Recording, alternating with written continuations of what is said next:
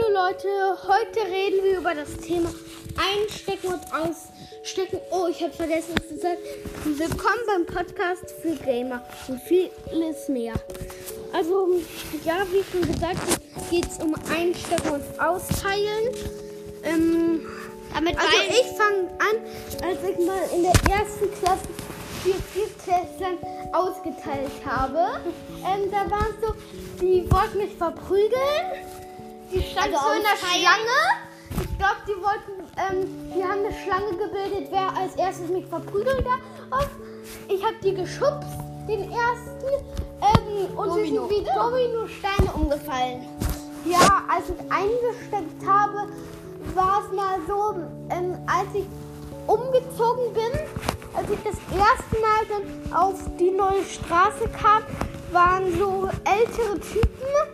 Ähm, und da musste ich mal einstecken. Aber jetzt im Augenblick spiele ich auch oft mit denen. Ja. Also ich, also ich habe schon mal ausgeteilt.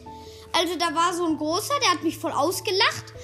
Ähm, und dann hat er sich zu mir runtergebeugt und hat gefragt, was ich überhaupt will. Und dann habe ich dem so eine geschallert mit der flachen Hand. aber ähm, mit Gewalt lässt sich Probleme.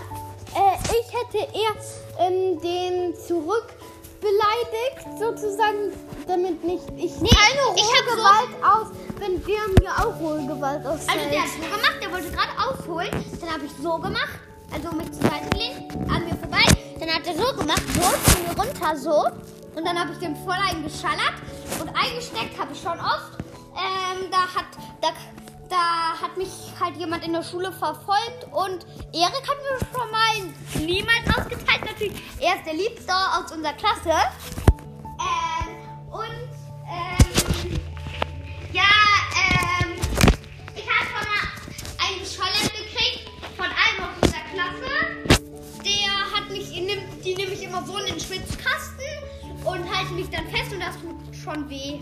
Ja. Ähm, also, das war's mit der kurzen Episode.